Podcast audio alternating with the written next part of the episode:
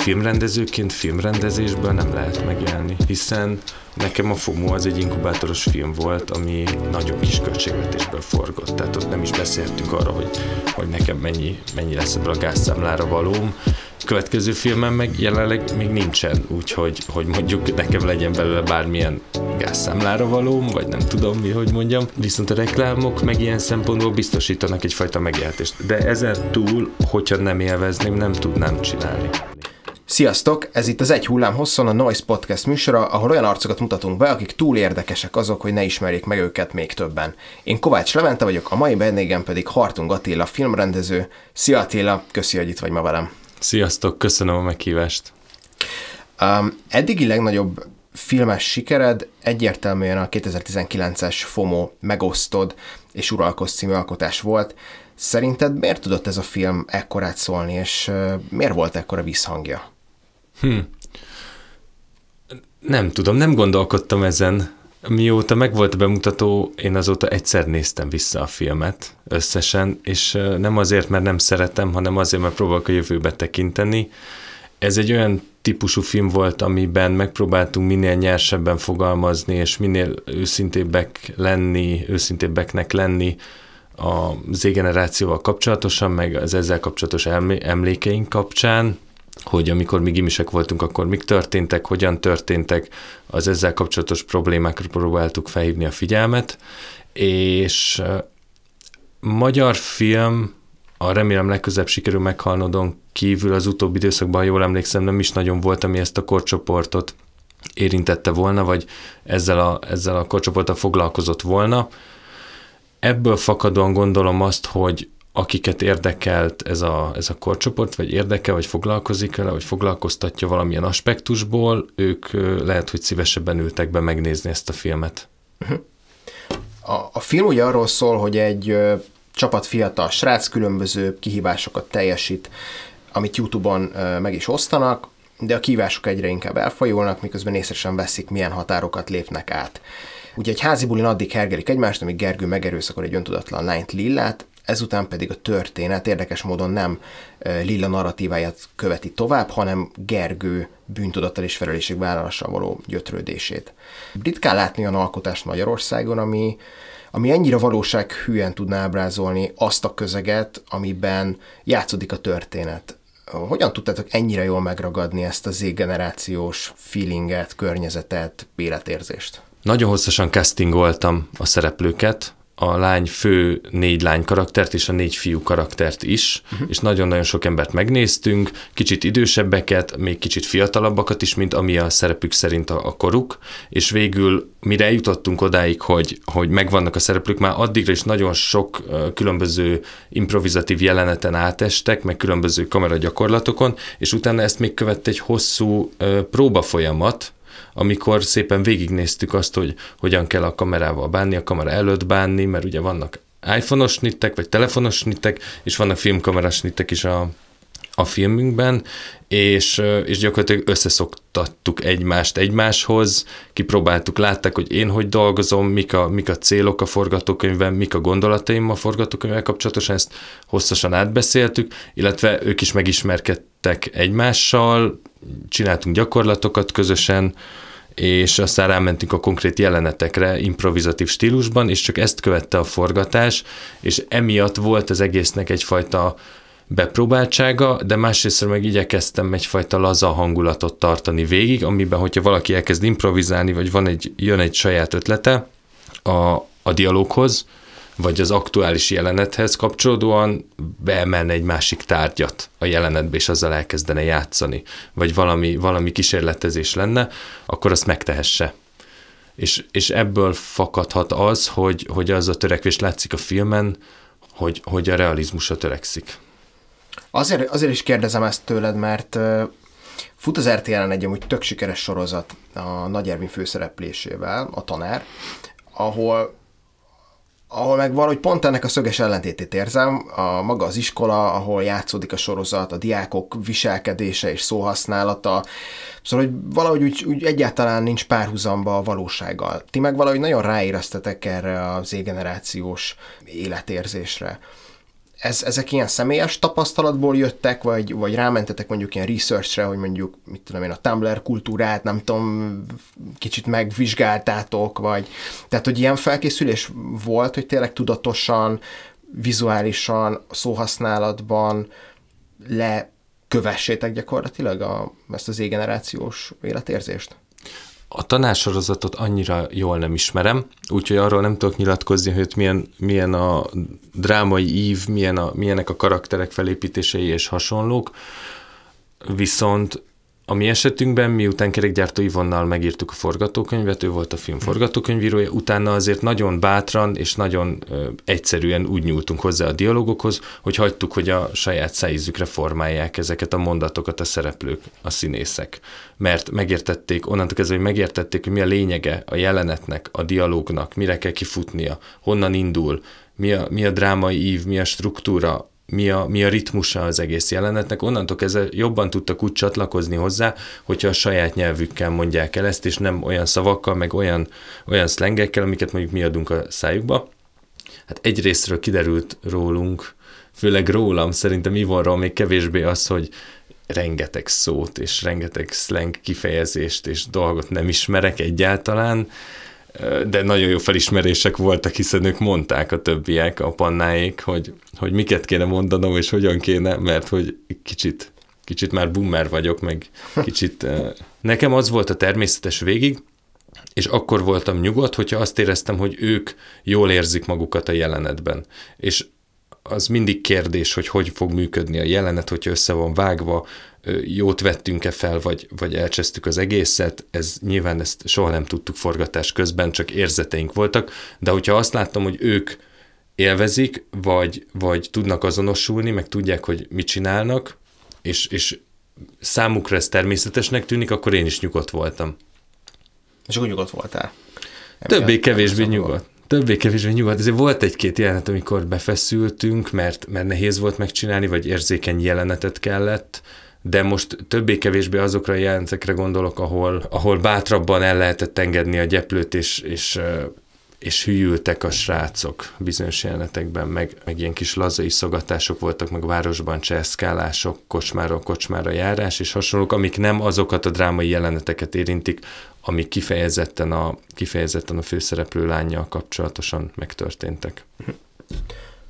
Az utóbbi években több film is készült Magyarországon, amik a rendszerváltás környékén vagy után született generációk életérzését, élethelyzetét próbálja megragadni. Ugye például Reis Gábornak van a van valami furcsa és megmagyarázhatatlan, vagy a rossz versek akár.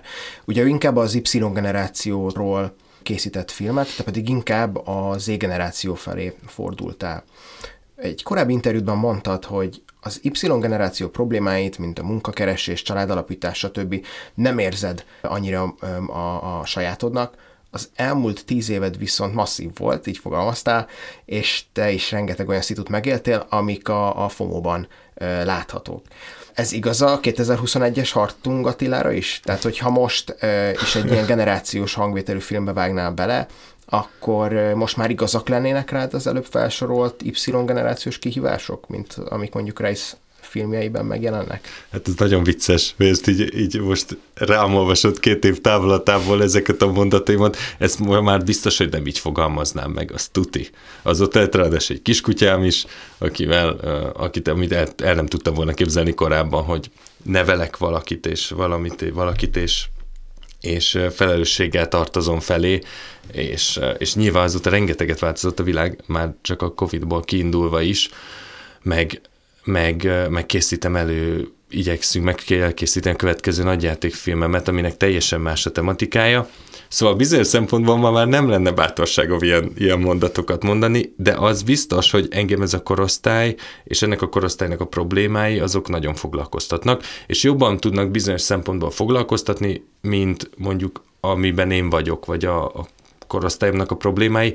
Mondom ezt nagy idézőjelekkel, mert annyira nem szeretem ezeket a generációs besorolásokat, ennél azért egyel komplexebbnek gondolom ezt a képet, így ez csak egy leegyszerűsítés tud maradni. Közben nem távolodom el, el ettől a korcsoporttól, a következő filmtervem az nem feltétlen velük foglalkozik, hanem teljesen más irányt vesz, de közben meg van a fejemben olyan is, ami viszont majd visszamegy hozzájuk, és, és teljesen máshogy, de mégiscsak ezzel a, ezzel a korcsoporttal foglalkozik majd.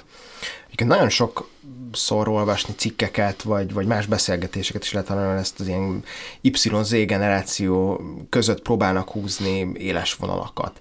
De, de te hogy látod egyébként a két generáció közötti különbséget? Mert bennem ez mindig egy dilemma, hogy vannak-e ténylegesen generációs különbségek, vagy egyszerűen arról van szó, hogy az embernek más feladatai, meg vágyai vannak mondjuk 23 évesen és 33 évesen?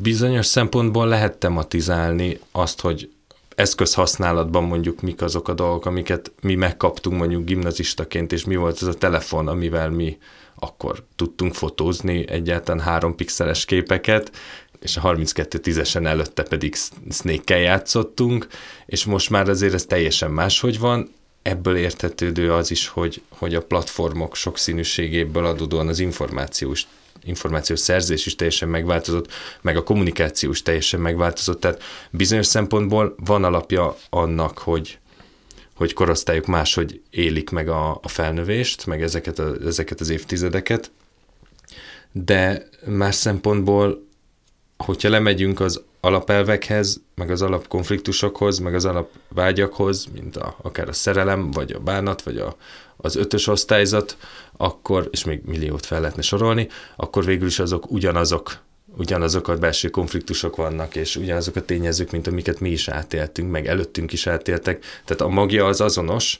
csak ezek az eszközök, ez a, ez a felszín változott meg, és ilyen szempontból, amikor azt mondom, hogy a generációk közötti ilyen kategorizálást nehezen nehezen fogalmazok így, akkor arra is értem, hogy például azt hiszem 94-95-nél van egy ilyen váltás igen. a két korosztály igen, között. Igen. Ott például számomra úgy nehéz ez, hogy tudod, egy 94-es, még ide, a 95-ös meg oda, ott, ott mi, mi volt az? Ők lehet egy osztályba járnak most képzeletben ez a két ember, csak van közöttük fél év. Egyik ebbe az évben, másik abba az évben jár, vagy született, és osztálytársak, de már papíron ők más generációhoz tartoznak. Az hogy lehet? Hogy van ez? Ott van egy ilyen furcsaság nekem, amikor ilyen éles határokkal fogalmazzák meg ezeket, de, de ugye nem vagyok ennek szakértője, úgyhogy e, ezt biztos, hogy ha itt ülne egy harmadik ember, aki viszont az, akkor ő meg tudná nekem mondani.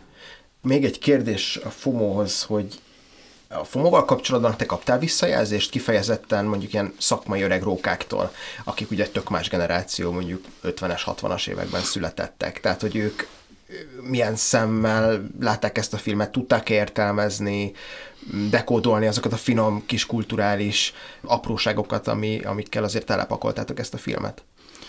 Kaptam nagyon sokféle visszajelzést. A legérdekesebb az az volt, hogy volt egy interjú, amikor én az egyik utolsó kérdésben azt mondtam, hogyha Instagramon valaki rám ír, annak nagyon fogok örülni, és érdekel mindenkinek a véleménye, és szeretném tudni. És ez valahogy implikált egy olyat, hogy nagyon sokan elkezdtek írni nekem, miután megnézték a filmet. De egyébként még a mai napig van, aki erre hivatkozva ír, nem, nem, nem egetrengetően sok embert képzelj el, de nagyon jól esett az, a, az az ember szám, meg azok az észrevételek, amiket megírtak, ez az egyik fele, a másik fele pedig ugye a, a szakmaibb közeg és az idősebb korosztály, és kaptam véleményeket, meg benyomásokat, meg érzéseket azzal kapcsolatosan, hogy amikor vágtuk a filmet, akkor mit kéne, hogy kéne átvágni, mert akkor is nyilván voltak vetítések, hogy voltak, akikkel megosztottam a filmet, és meghallgattam a véleményüket, de ezek a beszélgetések főleg inkább rendező aspektusból voltak érdekesek. Arra vonatkoztak, hogy a legfontosabb kérdéskörök az, hogy mennyi zenét használjunk a filmben, milyen típusú zene legyen, színészileg milyen jelenetek legyenek bevágva, tematikailag kicseréljünk-e két jelenetet, kivágjunk egy jelenetet, mert akkor jobb lesz a lendület a, a film középső blokkjának. Ilyen nagyon konkrét mikro és makro menedzsment szintjén foglalkozó kérdéskörök voltak azok, amikkel akkor, amiről akkor beszélgettünk, és nem az volt, hogy, hogy így nagy globálban mit, mennyit ér ez a film, vagy milyen ez a film. Másrésztről meg, meg van azért ennek egy olyan aspektusa is, hogy azt gondolom, hogy nagyon nehéz egy rendezőnek megfogalmazni azt, hogyha valakinek mondjuk nem tetszik egy film, és hogyha mondjuk teljesen szarnak tartja, vagy, vagy közepesnek tartja, vagy akármi, akkor azt hogyan kommunikálja felé. És ezt mondjuk sokszor észrevettem, hogy nagyon sokszor egyszerűbb, egyszerűbb a dicséret, vagy egyszerűbb nem mondani semmit, és a, a negatívumokat vagy nehezen kommunikáljuk, meg lehet ez az én hibám egyébként, hogy nem tudom, én fogadom rosszul a, a, a kritikát, de hogy, hogy ilyen, ilyen is előfordul, meg nyilván persze nem tetszik mindenkinek a film, örülök annak, hogy bizonyos embereknek nagyon tetszett, meg voltak, akik szerették, és azzal is számolni kell, meg azt, azt is el kell, azt is be kell tudni fogadni, hogyha valakik teljesen nem értenek vele egyet, fél, vagy, vagy máshogy értelmezik a filmet, vagy, vagy, vagy bele akarnak kötni, ilyesmi, ez, ez tök érdekes tud lenni, viszont én csomószor azt vettem észre, hogy vitakultúra szintjén nem megyünk el odáig. És erre akkor döbbentem rá, amikor volt egy, egy szülinapi összejövetel egy ismerősömnek, és ott találkoztam egy távoli ismerősömmel, akivel még élette sose beszélgettem, és szóba került a, a FOMO. És elkezdtünk beszélgetni, és neki nagyon nem tetszett. És amikor ez elhangzott, onnantól kezdve szerintem még egy ilyen két órán keresztül beszélgettünk egy húzamban, és nem volt vita, nem volt, voltak nézeteltérések, de, de, de meg tudott képződni egy olyan szituáció, amikor meghallgatjuk egymást, meghallgatjuk egymás érveit, tudunk a másikra reagálni, el tudjuk fogadni a másik gondolatait, és ezeket én nagyon szeretem, ezeket a szituációkat, meg, meg, meg valahogy abban a, abban a helyzetben azt éreztem, hogy valahogy így kell kinéznie egy beszélgetésnek, ami gondolatokat ébreszt egy filmről, úgyhogy mondjuk két ember teljesen más, hogy gondolkozik arról a történetről, vagy azokról a karakterekről. Úgyhogy ez, ez szuper volt. Aki nincs benne a filmes közegben, annak nincs rálátása arra, hogy tulajdonképpen milyen rendezőnek lenni Magyarországon 2021-ben hogyan telik egy átlagos napjai rendezőnek? Van egyáltalán olyan ebben a szakmában, hogy általános nap? Ez egy nagyon jó kérdés, mert nagyon változatos. Az én életem az egy gyakorlatilag egy lelkiismert furdalás, egy folyamatos lelkiismert furdalás, mert pláne, pláne mondjuk az előző egy évben, amikor be voltunk zárkózva, többé-kevésbé. Az, hogy, hogy kellenek az új ingerek, kellenek az új könyvek, kellenek az új filmek, kell, kell a biennálé, ki kell menni külföldi fesztivál filmeket nézni, este lefekvéshez nem nézhetem meg negyedszerre azt a Jó Barátok epizódot, és nem alhatok el arra, hanem nézzek valami újat, és ez bizonyos szempontból nagyon jó érzés, és nagyon feltöltő, hogyha az ember kap új ingereket, mert hiszen az a, az a hajtómotor, az a benzin, más szempontból meg nagyon fárasztó. És amikor például én nagyon sokszor elbukom a saját magam szemében, mert hogyha számomra az is bukás, amikor egy szitkomra alszom el, és aznap nem néztem meg mondjuk valamelyik dokumentumfilmnek az a következő részéből, csak 20 percet elalvás előtt, vagy nem vettem aznap kezembe azt a könyvet, amit amúgy már ott van az asztalomon x ideje, és még mindig nem jutottam tovább, mert vagy nem volt időm, vagy egyszerűen annyi minden más is van, hogy, nem, nem tudtam odaig eljutni, és a 120% os állapot két film között számomra az lenne, hogyha az ember folyamatosan új ingereket tudna gyűjteni, és, és csinálná, és felhajtaná, és keresné, és megtalálná, de ezért alapjában véve bukásra vagyok ítélve, mert hogy azon a hőfokon, azzal a lendülettel nem tudom teljesíteni ezeket a dolgokat, mint ahogy szeretném, és ezért és csomószor becsúszik egy-egy, egy-egy szitkom epizód elalváshoz, és, és az, hogy hullafáradt vagyok, és nincs időm, és nincs agyam, és kidőlök, vagy, vagy, vagy ostobább programok, vagy, vagy még, még egy sör esténként, vagy bármi ilyesmi, ami mind, mind, mind inkább a, a legkisebb furdalás részét generálja a, a dolgoknak, de, de ettől függetlenül igyekszem úgy rendezni a hétköznapokat, hogy minél több inspiráló hatás és élmény érjen. És ez nem feltétlen kell, hogy film legyen, ez, ez lehet egy podcast, szeretem egyébként a podcasteket, ez lehet egy újságcikk, lehet egy regény, lehet egy zene, amit nem ismertem korábban, lehet képzőművészet, iparművészet, szóval bármi. Csak, csak történjenek meg velem, éljen meg, ismerjen meg, és, és ez az egyik fele. A másik fele nyitottnak maradni folyamatosan, az, az, szerintem az is egy elég érdekes kérdéskör, hogy, hogy az ember mennyire nyit, mikor zárkózik be, mert éppen úgy tartatja az élete, hogy nem tud eléggé összpontosítani a másik, nem tudja kellőképpen véghallgatni, nem tud jó kérdéseket feltenni, őszintén kérdezni, pedig szerintem általánosságban az, az egy nagyon jó tulajdonság, hogyha valaki őszintén tud kíváncsi lenni, és be tudja fogadni a, a világot maga körül. Szóval a hétköznapok szintjén, mivel én készítek reklámokat, és emellett van nagyjátékfilmfejlesztés is, ezért ebben az időszakban nagyon színes, szagos az, azok a hétköznapok. Tehát van, amikor tényleg csak filmnézés van, meg anyaggyűjtés, vannak azok a napok, amikor terepszemle, casting, szereplőkkel való beszélgetések, próbák, snittelés, anyaggyűjtés, és minden, amit lefed egy reklám. Van ez a része, ami a, ami a kvázi a szakmai része, az anyaggyűjtés része van, és még lenne a kikapcsolódás része is ezek mellett, és színes, hosszú távon nagyon a munka, mert, mert minden egyes fázis más. Mert egy hónapon belül, hogyha az ember megcsinálja reklámot, ez ugye ugyanarra, ugyanúgy a filmre is igaz, csak a filmnél ugye hosszabb periódusokról beszélünk. Uh-huh. Tehát az, hogy egyik nap még forgattál, másnap mész vágni, akkor az megint teljesen más, más emberrel csinálsz másik munkafázist, más hatások érnek, és nem annyira monoton.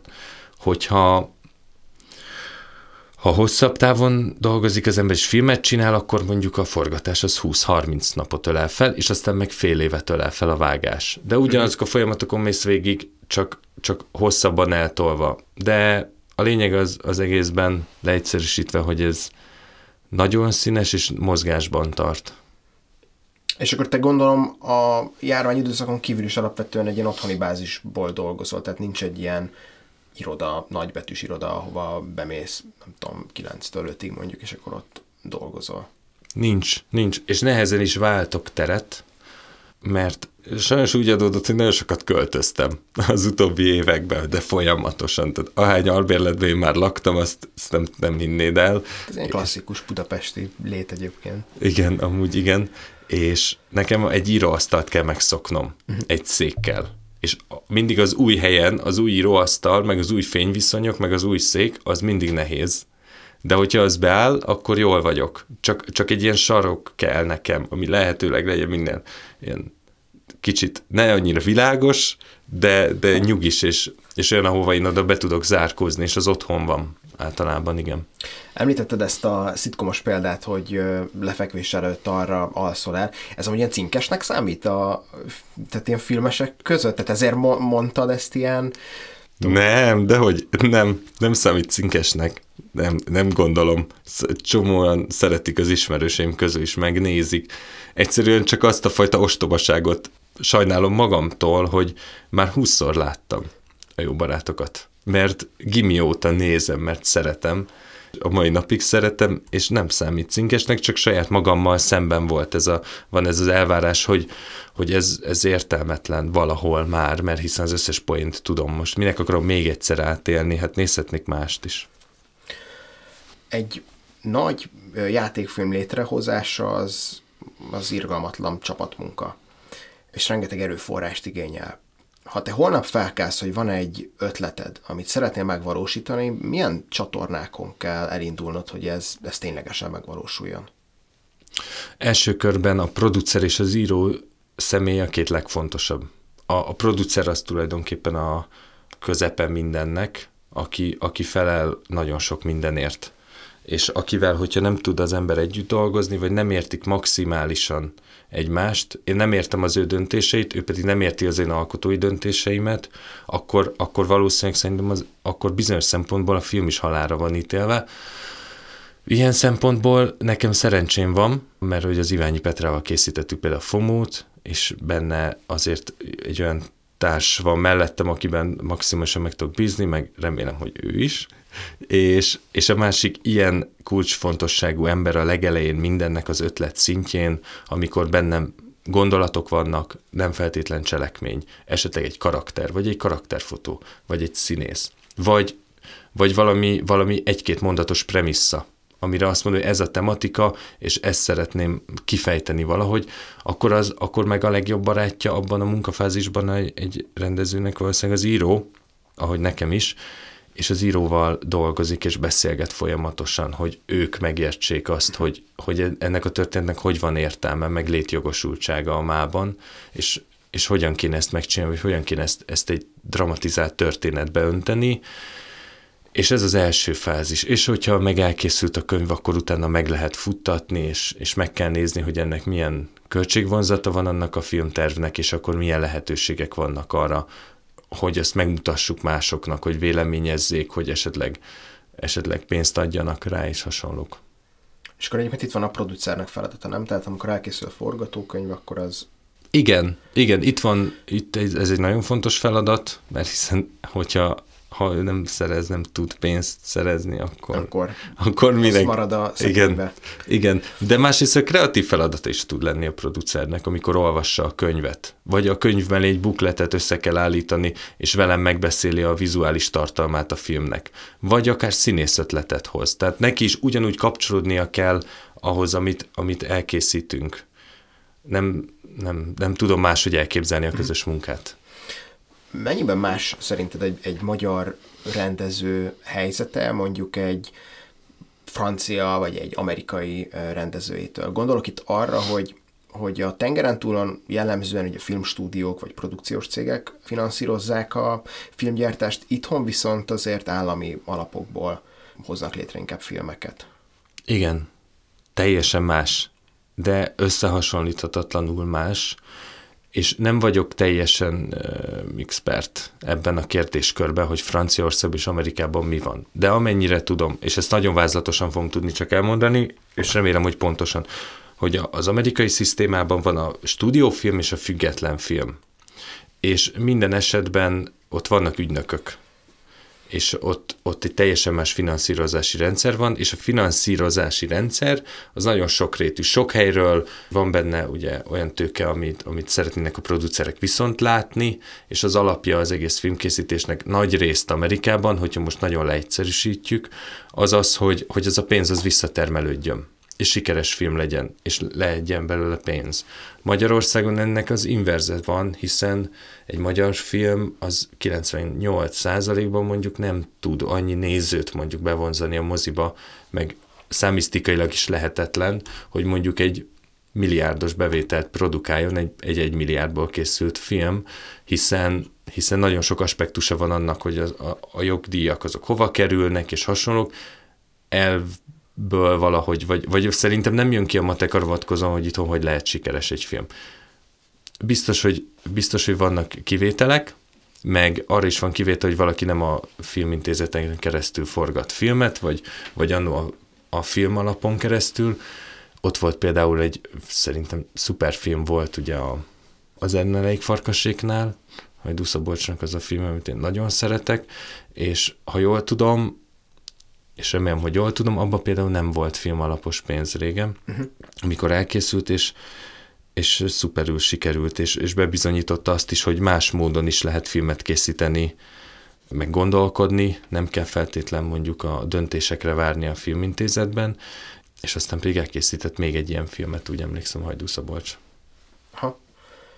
Nyilván nem vagy egyikünk se amerikai, tehát nehéz tényleg összehasonlítani a, a kettő rendszert, de ilyen kreatív, nem tudom, szabadság szempontból ez a, a nálunk lévő rendszer, ez neked, mint rendező, ez kényelmes, vagy azt látod, hogy vannak esetleg határai, amiket pont amiatt az ilyen államilag finanszírozott struktúra miatt esetleg nem tudsz átlépni?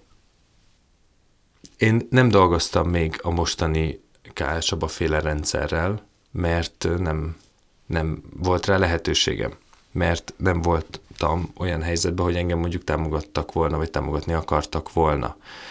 Ebből fakadóan nem is tudom, hogy milyen velük dolgozni, csak a hírekből tájékozódom, és onnan vonom le a tanulságokat azzal kapcsolatosan, hogy mi a, mi a tematika, milyen irányt szeretnének a magyar filmnek, milyen filmeket támogatnak, és hát kíváncsian várom, hogy, hogy ezekből mi fog kisülni. Uh-huh azért is kérdezem ezt, mert itthon azért, azért rendszeresen úgy tűnik, hogy a film is újra-újra bele-bele sodródik politikai vitákba, és kívülről úgy tűnik, hogy ezek a viták azért, azért egy éket vernek, vagy éket verhetnek szakmai együttműködések közé. Ezt, ezt jól látom, vagy, vagy nem látom jól így kívülről? Nekem nincsen olyan ismerősöm, akivel most szakmai konfliktusban lennék ilyen uh-huh. szempontból, vagy hát nem, biztos, hogy lehetne, de akkor vagy nem ismerem, vagy valószínűleg nem ismerem. Aha. De nincsen ilyen helyzet, hogy én mondjuk valakivel konkrét konfliktusban lennék, politikai alapon, vagy ilyesmi, vagy, vagy a rendszerrel kapcsolatosan. Én azt gondolom, hogy, hogy filmrendező szakon végeztem, én, én szeretnék filmeket csinálni jövőre is, azután is, 10 év és 20 év és 40 év múlva is. Uh-huh. Nem nagyon tudom elképzelni, hogy máshogy legyen, vagy más, más felé kalandozzak. Én csinálni fogom, és a lehetőségekhez igazítom majd azt, hogy hogyan tudom megcsinálni, és majd, majd vagy így, vagy úgy, de, de csinálni fogom. A 2020 októberében azt hogyan látod, hogy hogyan látod, milyen utóélete van így a filmes közegben az SF-én történteknek. Azért ott elég nagy sebek szakadtak fel, szerintem minden oldalon. Begyógyulhatnak ezek a sebek, amik ott keletkeztek, szerinted? Nagyon sajnálom, hogy nem született párbeszéd nagyon sok helyzetben, amikor talán lehetett volna, lehetőség lehetett volna rá, csak nyitottság éppen talán nem volt. Én nem voltam jelen, a, hiszen nem jártam már akkor az egyetemre, amikor ez történt, én már jó pár évezet lediplomáztam. Én ilyen szempontból inkább statisztaként követtem végig az eseményeket, nem, nem a frontvonalból. Azt gondolom, hogy nagyon nehéz ez a helyzet, mert nagyon sok ember úgy érzi, hogy teljes mértékig jogtalan volt, ami történt, és közben pedig a másik oldal meg, meg azt érzi, hogy, hogy helyesen járt el, és nem tudom, hogy egy ekkora szakadásból, meg egy ekkora nézeteltérésből és egy ilyen szituációból hogyan lehet jól kijönni, hogyan lehet ezek után párbeszédet kezdeményezni, de az biztos, hogy ez egy, ez egy nagyon fájdalmas pont, és még azt hiszem, hogy ez nincsen, nincsen megoldva és azt gondolom, hogy valószínűleg ez még lehet, hogy téma lesz következő években is, mert, mert ez, ez hordoz magával következő kérdéseket is. E, úgy tudom, hogy foglalkozó reklámfilmek készítésével is. Ez e, idézőjelesen egy anyagi kényszer a filmesek számára, mint mondjuk a szabadúszó újságíróknak a, a szövegírás szokott egy ilyen pálya lenni, vagy egy ez olyan terület, ami, ami ugyancsak inspirál, motivál, és teret ad a kreativitásod kibontakozására? Valamilyen szinte mindkettő, mert filmrendezőként filmrendezésből nem lehet megélni, hiszen Nekem a FOMO az egy inkubátoros film volt, ami nagyon kis költségvetésből forgott. Tehát ott nem is beszélhettünk arra, hogy, hogy nekem mennyi, mennyi lesz ebből a gázszámlára valóm. Következő filmem meg jelenleg még nincsen, úgyhogy hogy mondjuk nekem legyen belőle bármilyen gázszámlára valóm, vagy nem tudom mi, hogy mondjam. Viszont Viszont a reklámok meg ilyen szempontból biztosítanak egyfajta megélhetést. De ezen túl, hogyha nem élvezném, nem tudnám csinálni élvezem azt, hogy nagyon gyorsan kell reagálni bizonyos helyzetekben, az, hogy nagyon sokszor kell új és újabb embereket castingolni, kipróbálni magamat egy teljesen más típusú kameramozgatóval, más típusú optikával, más helyzetben. Mindegyiknél van valami teljesen más típusú kihívás. Mert, mert az egyik reklám egy snittes, a másiknál rengeteg az utómunka, a harmadiknál valami hiperrealista dolgot kell elkészíteni, vagy valamilyen reklámosan szocióanyagot kell elkészíteni, és mindig, mindig találok benne jóféle kihívásokat.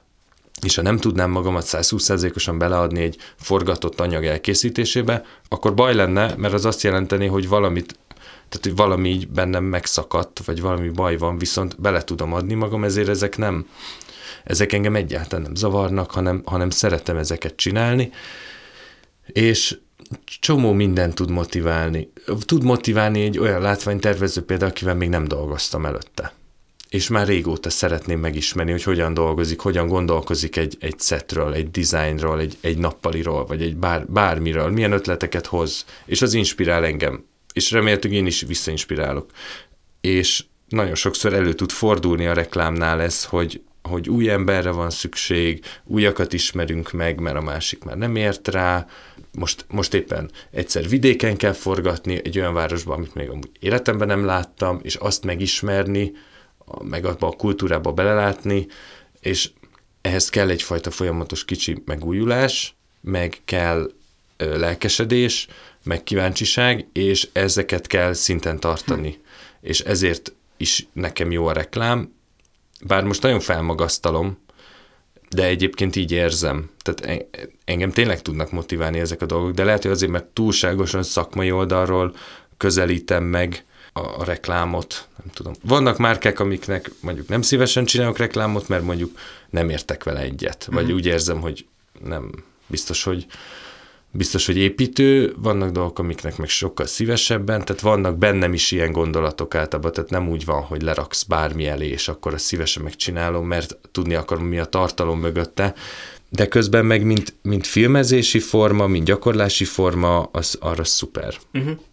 Egyébként sok magyar reklám készül, egyszer egy reklámiparban dolgozó ismerősöm panaszkodott, hogy hát általában az ügyfelek inkább csak áthozzák a külföldön elkészült reklámot, lefordítják, feliratozzák magyarra, azt kimegy. De hogy látod?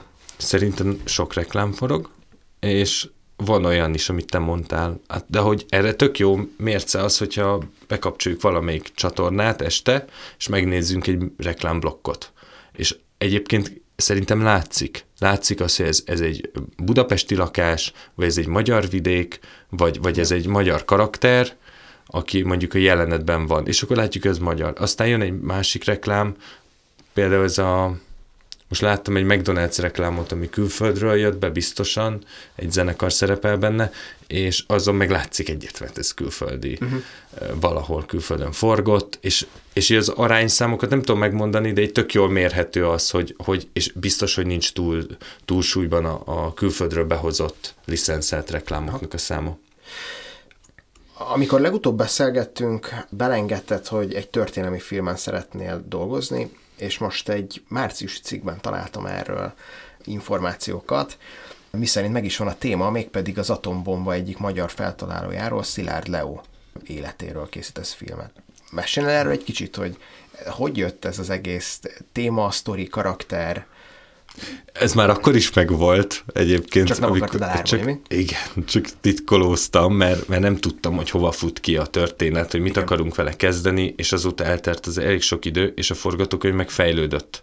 A Veres Attilával dolgozunk rajta, ugyanúgy Iványi Petra producerkedése alatt, és jelenleg két olyan filmterv van a fejemben, két olyan forgatókönyv fejlesztés jelenleg is a napokban is zajlik folyamatosan, amit szeretnék közel távol valamikor elkészíteni. Az egyik ez a egyébként nagyon nagy költségvetésű Szilárd Leó történet, aki szerintem egy hihetetlen karakter volt, és minél többet olvasom utána, és minél inkább beleásom magamat a történelmi eseményekbe és annak a, a sodrába, hogy ez az ember mikben vett részt, és hogy volt jelen, az annál jobban érdekel a karaktere. A másik fele a másik filmterv az nem történelmi, hanem az egy mában játszódó, egy helyszínes történet, ami egy családnak egy karácsonyát meséli el, és hát úgy tudnám valahogy leírni ezt a történetet, hogy képzeld el a legrosszabb karácsonyodat a, a családoddal, és szoroz meg százzal. És akkor körülbelül... Ez egy vigyáték. Ez egy, ez egy vigyáték, szatíra bizonyos szempontból, és és kibontja a családban lévő belső konfliktusokat, a viszonyrendszereket, a, azt, hogy mindenki kicsit máshogy gondolkozik a máról, másban van benne, máshogy látja a dolgokat.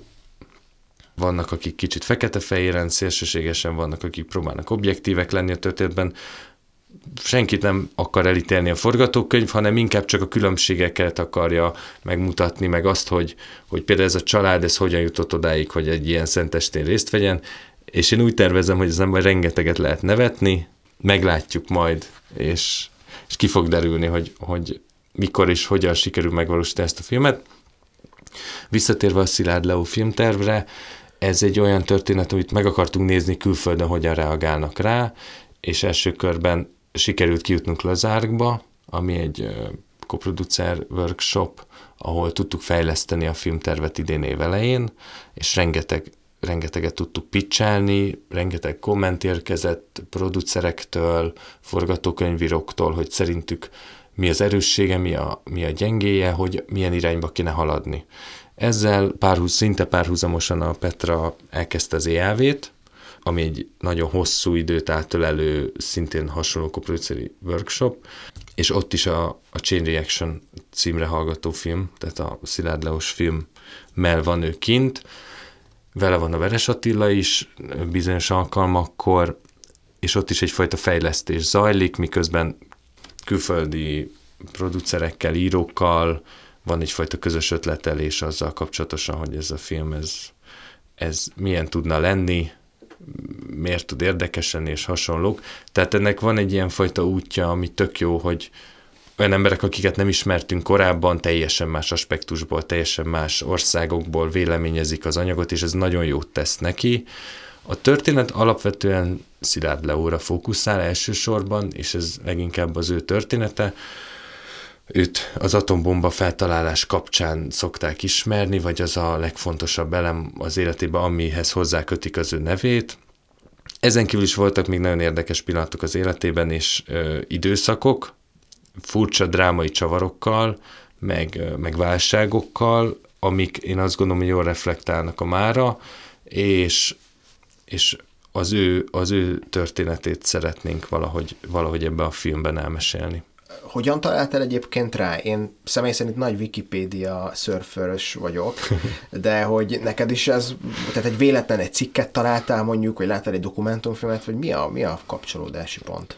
Ez, ez a legabszurdabb dolog, ahogy én ezt a témát megtaláltam, mert általában persze, Wikipédia, olvasás, gondolkodás mentén az embernek eszébe jutnak ötletek meg úgy, de hogy csomószor nem is tudja, hogy mit keres, csak úgy keres. Nagyon furcsa helyzetek. De hát ez, ez meg a legfurcsább mint közül, mert én egy vágó barátommal, a Szabó Tomival, akivel egy osztályba végeztünk az SF-én, és azóta ő rengeteg külföldi és magyar filmet is megvágott, filmeket, vele ö, söröztem. Egy ilyen laza, kényelmes nyári estét képzelj el egy teraszon, és és akkor elkezdett beszélni nekem. Beszéltünk különböző történelmi témákról, bedobáltunk gondolatokat, és, és akkor ő lepicselt nekem egy, egy, egy, egy egyébként nem is valódi történetet arról, hogy a, hogy a magyar tudósok a, az atombomba feltalálásakor többségben voltak egy íróasztal mellett, ahol így közösen beszélték meg, hogy hogyan menjen tovább a fejlesztés, és akkor az egyik őjük megkérdezte, hogy na jó, akkor inkább beszélhetnénk magyarul. És ezt a történetet elmesélte nekem a Tomi, ami, ami egyébként csak egy legenda, de, de jó pofa volt, és egyébként másnap felkeltem, és gondolkodtam ezen az egész tematikán, és rájöttem, hogy nem ismerem ezt a, nem ismerem annyira ezeket a karaktereket, ezt a, ezt a, ezt a történelmi kort olyan pontosan, mint szeretném, és egyszerűen csak elkezdtem olvasgatni, és elkezdtem nézelődni, hogy kik ők, de nem úgy kezdtem el, hogy nekem most ebből filmet kell csinálnom. Úgy, hogy megismerjem, hogy legalább tudjam, hogy ne érezzem magam úgy, hogy mint aki erről alig tud valamit, és közben közben jöttek gondolatok. Tehát valahol elkezdett inspirálni, és aztán még, még rá kell tenni egy lapáttal, és még jobban belenézni, és akkor pont, pont egy külföldi utazásban voltunk a barátnőmmel, és akkor kim voltunk Olaszországban, és akkor rengeteg időm volt arra, hogy pont átkattanjak arra, hogy nem kell mással foglalkoznom, viszont ez, ezt meg tudom olvasni, utána tudok járni. És valahogy ott, ott így jött egy, jött egy hullám majd nem, nem a tengeri hullám, hanem bennem egy belső hullám, hogy így, hogy ezzel jó, jó foglalkozni, jó ezen gondolkodni. és akkor már kicsit úgy jöttem haza, hogy ez, ez milyen jó lenne kipróbálni, hogy ezt hogy lehet cselekménybe átültetni, és, és mi történik akkor, hogyha, hogyha elkezdek úgy gondolkodni rajta, mint tényleg egy film. Meg talán a Manhattan tervről még nem nagyon készült film, pedig azért egy elég jelentős történelmi esemény. Aztán lehet, hogy a hallgatók megköveznek, hogy de igen, létezik erről már film. Létezik? Én is itt bólogattam, mert, mert egyébként létezik. Többé-kevésbé vannak, voltak európai filmek is, amik különböző tudósokkal foglalkoztak, mert nagyon sokan dolgoztak egyébként a projekten, akár Los Alamosban, de még korábban is, és, és, és néha azért felbukkan egy-két, egy-két európai film is, hogy valamelyik tudós valamilyen aspektusból valahogy érinti ezt a tematikát, vagy, vagy egyszerűen csak egy ehhez a témakörhöz kapcsolódó tudósról készül egy életrajzi film, vagy bármi, akkor vagy csak említés szintjén, vagy két jelenet szintjén, de valahogy ezek így bele szoktak szövődni egyszer-egyszer a történetekbe. Amerikában pedig készült több film is, azok a filmek egyébként vegyes fogadtatások voltak, meg szerintem a, a színvonala is vegyes volt ezeknek uh-huh. a filmek, volt jobb-rosszabb, de nagyon egyértelműen az amerikai aspektussal foglalkozott. Többet foglalkozott ezzel a Truman Roosevelt kérdéskörrel, hogy ugye utóbbi után jött az előbbi, és, és váltották egymást az elnöki székben, az ő döntéseikre, az amerikai kormány behatására, és ezekkel a tematikákkal foglalkozott többet, és engem nem ez érdekel, vagy minket pontosabban nem, nem feltétlenül ez érdekel, ez egy, ez egy háttér. Minket inkább egy, egy embernek a története és sorsa érdekel, és arról is, azzal is foglalkozunk jelenleg egy forgatókönyvben. Okay. Az viszont biztos, hogy ez lesz az első magyar vonatkozású film a témában. Hát ha megvalósul, ha megvalósul egyszer, egyszer, 2042 áprilisában, akkor igen. És akkor a címe az, az Chain Reaction, tehát láncreakció. Igen, jelenleg ezzel a munkacímen dolgozunk rajta. Hát Attila, köszönöm szépen, hogy eljöttél, és nektek is, hogy velünk tartottatok. Ha tetszett a műsor, ne felejtsétek el bekövetni a csatornánkat. Találkozunk a jövő héten is. Sziasztok! Nagyon köszi. Hello!